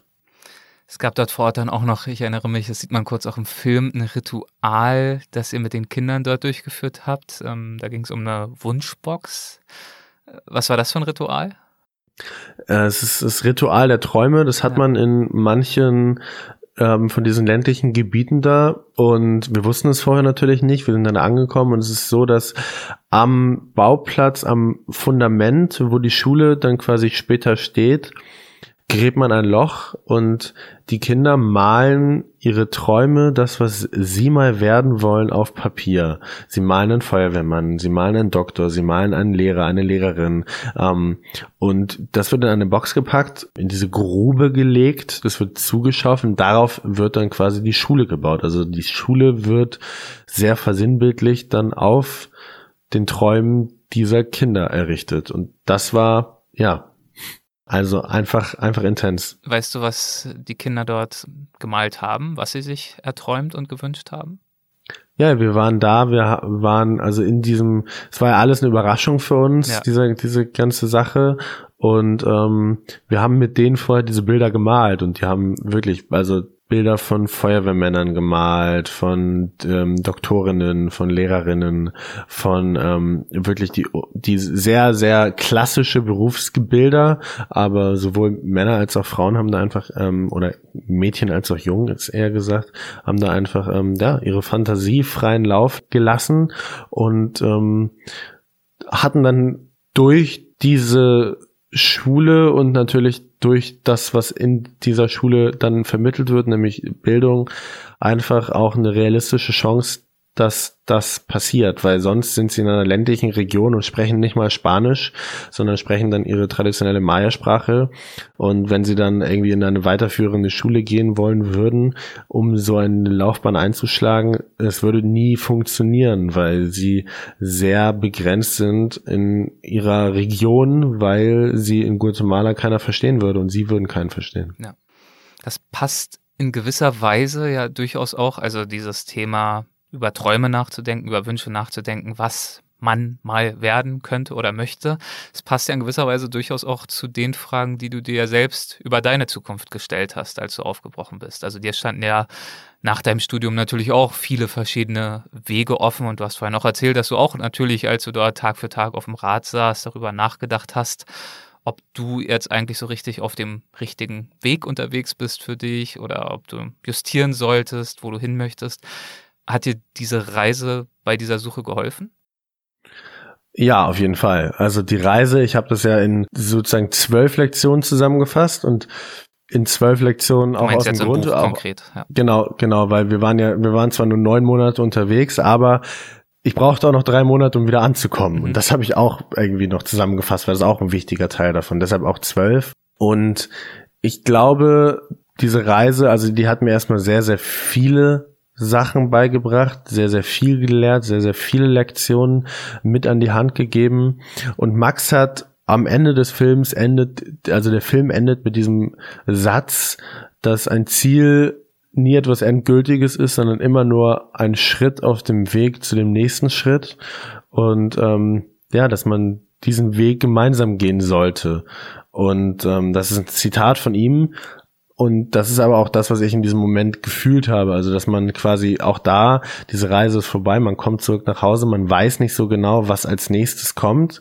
Man ist also in einer sehr ähnlichen Situation ähm, wie auch vor der Reise, aber man geht da ganz anders heran, weil man gemerkt hat, wie ein so unkomfortabler Weg auch also wie es sich entfaltet, wenn man einfach anfängt zu machen und wie auch ist eigentlich fast immer der richtige Weg, der oder meistens der richtige Weg der schwierigere Weg ist und man auf der Reise eigentlich so ein bisschen gelernt hat, den trotzdem zu nehmen, weil man das jeden Tag für Tag für Tag für Tag 267 Tage lang macht.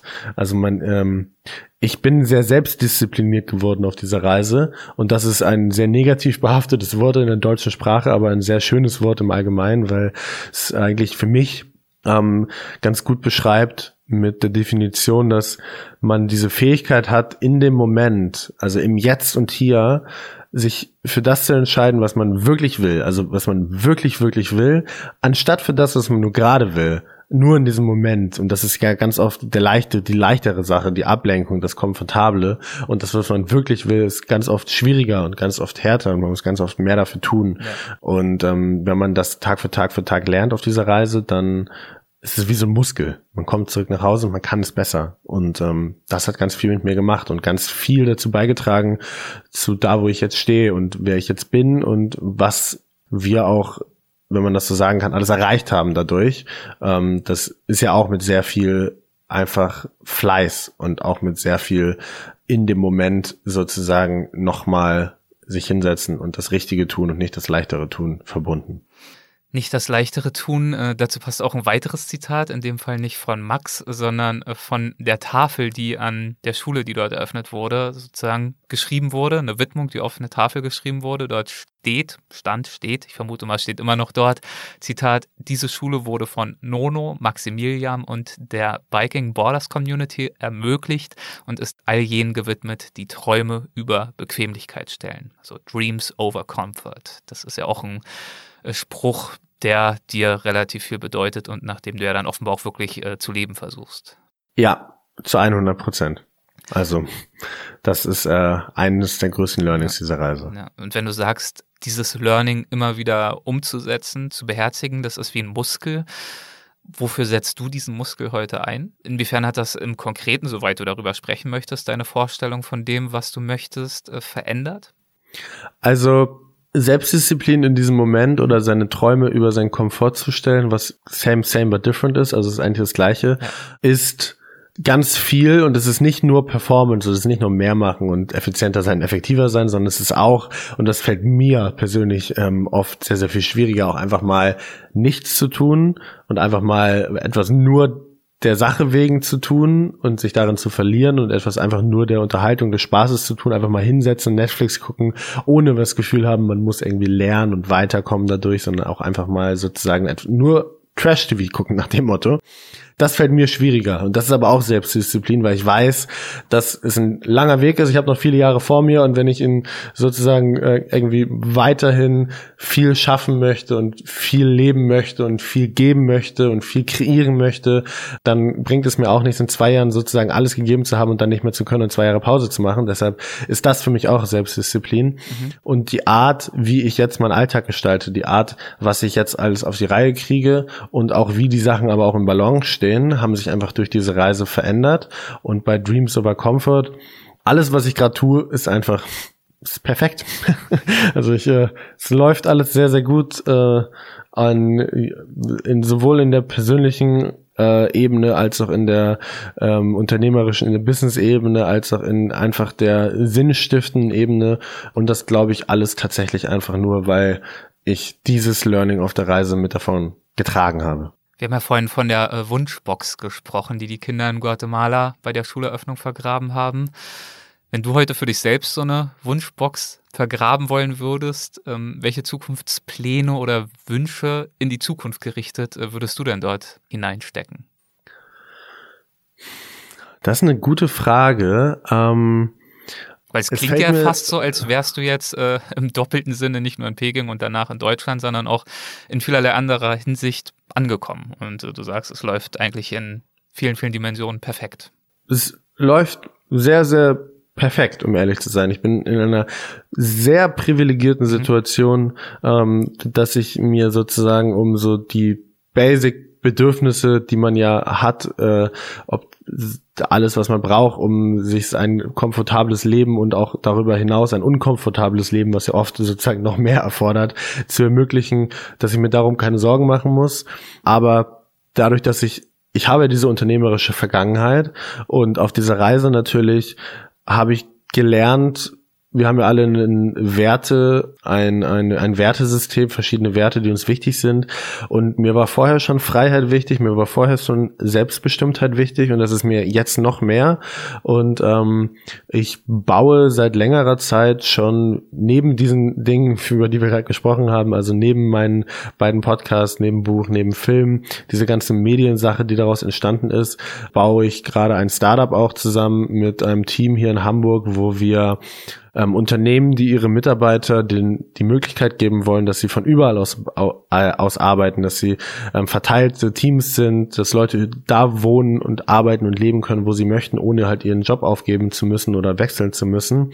Ähm, dass wir diesen Unternehmen ein Tool bauen, was es ihnen halt ermöglicht, Mitarbeitern diese Möglichkeit zu geben und gleichzeitig trotzdem eine gute Unternehmenskultur aufrechtzuerhalten. Das Ganze heißt Culturally und das ist so eine Mischung aus virtuellen Events, die du buchen kannst, äh, von Yogalehrer bis zu Kochkurs bis hin zu Vorträgen und Science Thinking Classes, alles Mögliche ähm, und dann so einen Bot, der Mitarbeiter regelmäßig fragt ähm, in dem Kommunikationstool, was man eben benutzt, wie es ihnen geht, ähm, wie, wie connected sie sich zu ihren Teamkollegen fühlen und ähm, dann darauf basierend können Manager sich einloggen, können diese Ergebnisse anonym sehen und kriegen dann halt die Events vorgeschlagen, die halt helfen, das auszubalancieren. Und ähm, das ist für mich eine Vision oder auch eine Aufgabe, für die es sich sehr lohnt, meine Zeit zu investieren, weil das ganz viel sozialökonomische Aspekte hat, die einfach davon profitieren, weil ich glaube, dass erstmal natürlich Leute, also wenn Leute, du, du wirst es, du wirst es kennen, vor allem in den States, wenn man irgendwie so LA oder so den Traffic beobachtet, wenn Leute nicht mehr zur Arbeit fahren müssen und zurück, wie viel CO2 eingespart wird, aber gleichzeitig auch, wie viel flexibler Menschen ihr Leben gestalten können, wie Leute auch die Möglichkeit haben, aufs Land zu ziehen, wenn sie das wollen und nicht in der Stadt leben zu müssen oder nahe ihrer Arbeit, wie alleinerziehende Mütter trotzdem irgendwie flexibel auf ihre Kinder aufpassen können, von zu Hause aus arbeiten können. Sehr viele Aspekte, die ich spannend finde, die ich lohnenswert finde und auch aus einer unternehmerischen Brille, glaube ich, ist es die richtige Zeit, sich mit diesem Thema auseinanderzusetzen. Wie steht's um äh, Biking Borders? Geht's damit weiter oder ist dieses Projekt jetzt mit dem Film und dem Buch mehr oder weniger abgeschlossen? Um, Biking Borders ist soweit nie abgeschlossen, um ehrlich zu sein, weil ähm, dieser Film, das ist ja ein wahnsinniger Erfolg. Wir haben da ja am Anfang kurz drüber gesprochen. Ja, aber bevor wir aufgezeichnet haben, deswegen ja, sprich genau. gerne nochmal darüber, ja. Dieser Film, der ist jetzt seit dem 21. online und 21. der ist 21, nur zur Einordnung. Genau. Leute, ja. mhm. Genau, ja. der ist seit dem 21. Februar 21 online und es ist verrückt, weil wir sind zwei Studenten, die diesen Film auf drei Festplatten in Fahrradtaschen um die Welt gebracht haben und im Hinterzimmer mit Freunden geschnitten haben. Ja. Und der ist in einer Linie mit den gleichen Klickzahlen bei derzeit beliebt bei Netflix wie große Hollywood-Produktionen mit Leonardo DiCaprio und Mil Millionen Budget. Und wir kriegen tausende von Nachrichten jeden Tag, wirklich, äh, egal was ich tue. Ich kann noch so viele Instagram-Nachrichten beantworten, scroll einmal nach unten und es sind fünf neue da. Und ähm, wir haben in zwölf Tagen fast 40.000 Euro an Spenden für die nächste Schule zusammen. Und das ist der Anfang, weil dieser Film wird auf Englisch übersetzt und der kommt in jedem Land auf dieser Welt, wo man diese Streaming-Dienste benutzen kann. Das heißt, es ist der erste Step auf ja. diesem Weg, diese Reise sozusagen. Der Film ist von uns in die Freiheit gelassen und jetzt ja. nimmt er seinen Weg, genauso wie das Buch. Hat er einen phänomenalen Start, ist glaube ich nach wie vor auf Platz eins bei Amazon bei den Neuerscheinungen. Ich krieg auch da hunderte von Nachrichten gerade jeden Tag von Leuten, die mir dazu schreiben. Ähm, die ersten Leute haben es fertig gelesen und vor allem das Feedback von den Menschen, die mir wichtig sind, von meinen guten Freunden, von meiner Familie, von meiner Mama, es ist sehr, sehr schön und das ist das, was zählt.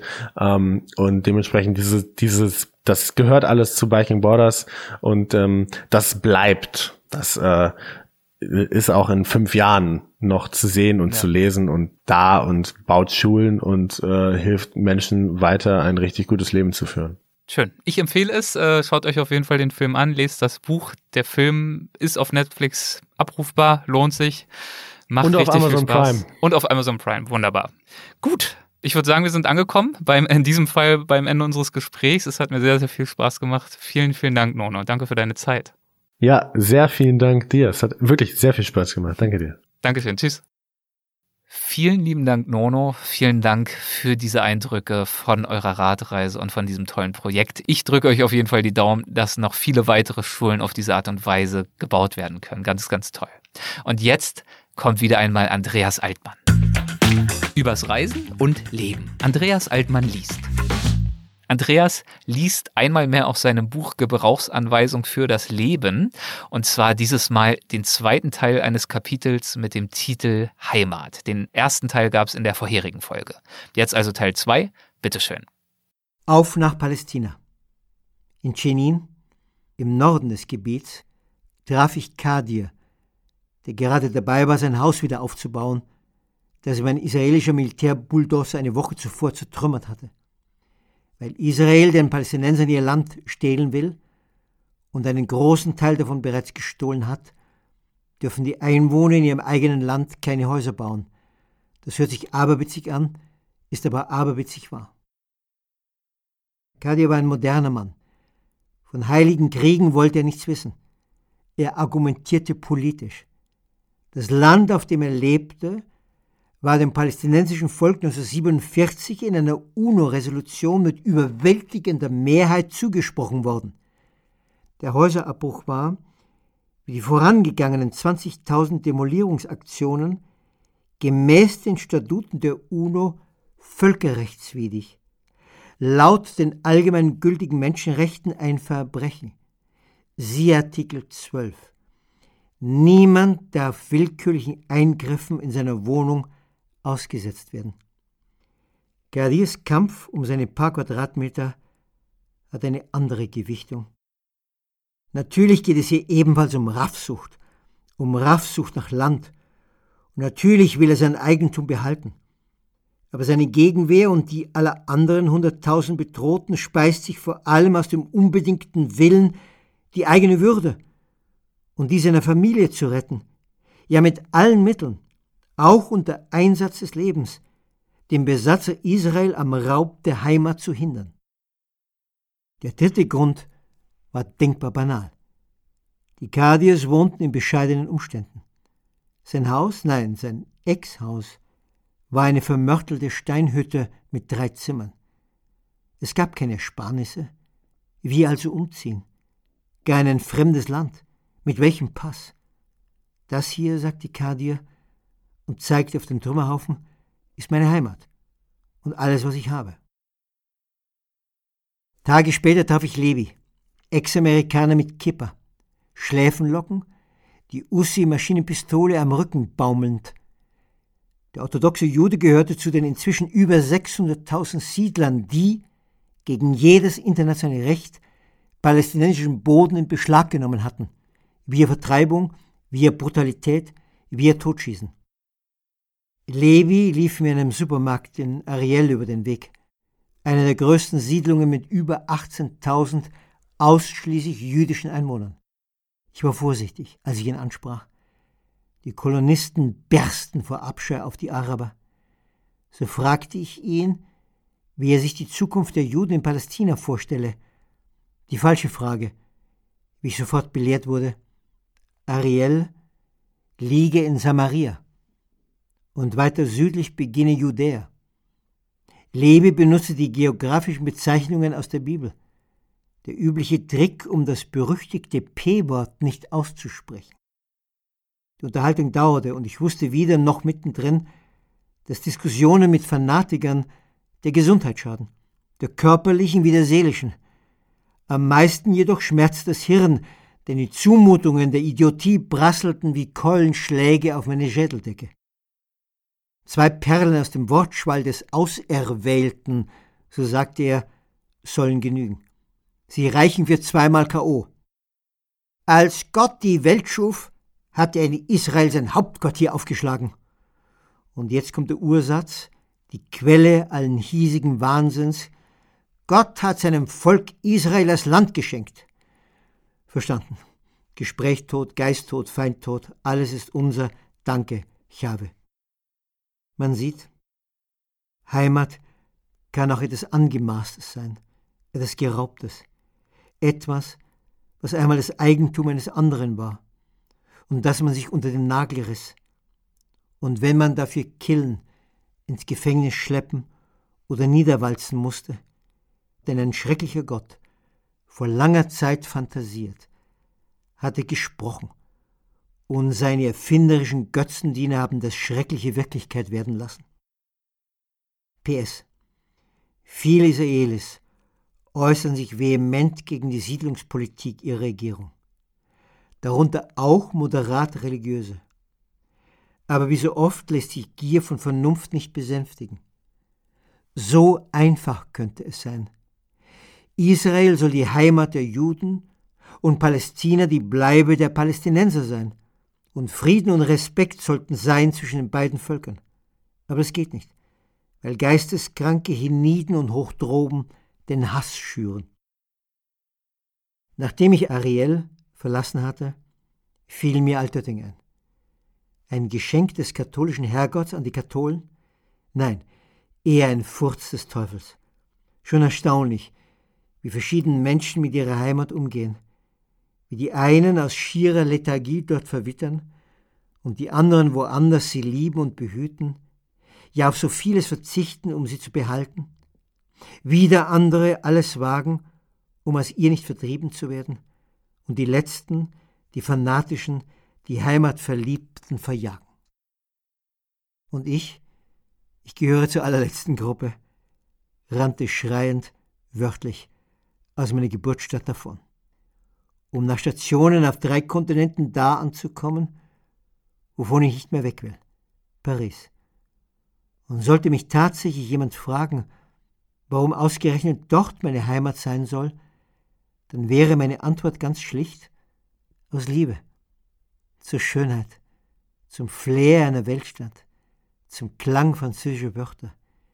Wie wunderlich absurd das aus dem Mund eines Mannes klingt, der schwerst verliebt in die deutsche Sprache ist. Auch eine Heimat. Und was für eine. Ein Nachwort für dieses Kapitel muss noch dastehen. Denn so, wie es Raubritter gibt, die andere um ihr Hab und Gut erleichtern, sprich, sie von ihrer Erde verscheuchen, so gibt es Länder, die anderen eine Heimat schenken. Amerika hat das jahrhundertelang vorbildlich getan. Auch Frankreich und England können sich sehen lassen, klar, nachdem sie eine Ewigkeit auf anderer Leute Erdteilen gewildert haben. Und plötzlich standen die Deutschen im Rampenlicht. Über eine Million Frauen, Kinder und Männer ließen sie ab Sommer 2015 in ihr Land, weil die Heimat der Flüchtlinge inzwischen zu einem Schrotthaufen verkommen war, überfallen und kaputt gebombt von blutrünstigen Monstern. Dieser Akt von Generosität tut uns gut. Uns, die wir auf Befehl eines unbegabten Kunstmalers einst Abermillionen Menschen um ihr Leben und alles andere gebracht hatten. Jemanden eine Heimat schenken, der Satz hat Poesie. Falls wir die Nerven bewahren und nicht einknicken vor denen, deren Lieblingsgefühl schon immer die Angst war, Dann werden wir uns eines Tages an eine Zeit erinnern, in der wir unser Herz spürten und an seine bravouröseste Leistung, das Mitfühlen mit anderen. Das war's von Andreas, das war's von Nono und das war's auch von mir. Ich danke euch fürs Zuhören. Ich hoffe, die Folge hat euch gefallen. Wenn dem so sein sollte, dann hinterlasst uns doch gerne eine Rezension in der Apple Podcast App. Erwägt sogar vielleicht eine Mitgliedschaft im Weltwach Supporters Club und unterstützt auf diese Art und Weise unsere Show. Ihr haltet dann unter anderem alle Folgen einen Tag vorher und frei von Werbung unserer Sponsoren. Und das eine oder andere Goodie gibt's auch noch dazu. Infos dazu findet ihr auf weltwach.de. Ich danke euch, liebe Grüße und bis zum nächsten Mal. Ciao.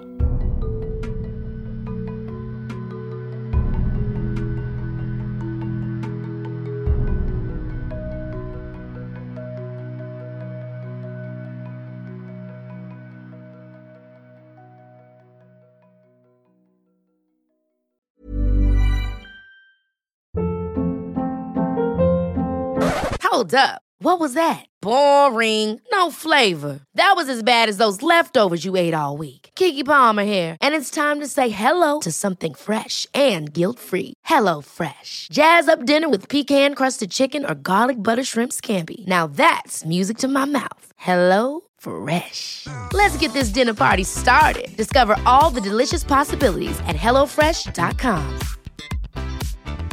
Mom deserves the best, and there's no better place to shop for Mother's Day than Whole Foods Market. They're your destination for unbeatable savings, from premium gifts to show-stopping flowers and irresistible desserts. Start by saving 33% with Prime on all body care and candles. Then get a 15-stem bunch of tulips for just $9.99 each with Prime. Round out Mom's menu with festive rosé, irresistible berry chantilly cake, and more special treats. Come celebrate Mother's Day at Whole Foods Market.